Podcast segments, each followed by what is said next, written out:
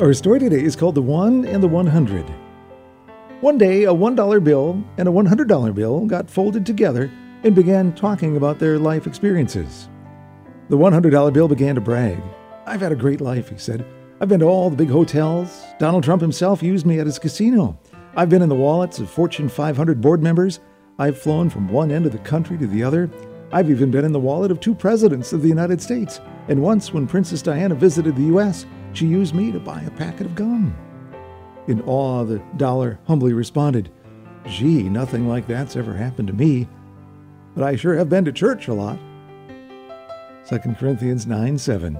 Each man should give what he has decided in his heart to give, not reluctantly or under compulsion, for God loves a cheerful giver. Thanks for joining us on the Glenn Story Corner podcast. Hear Glenn Story Corner live at 6:55 a.m. Central on the Relevant Radio Network.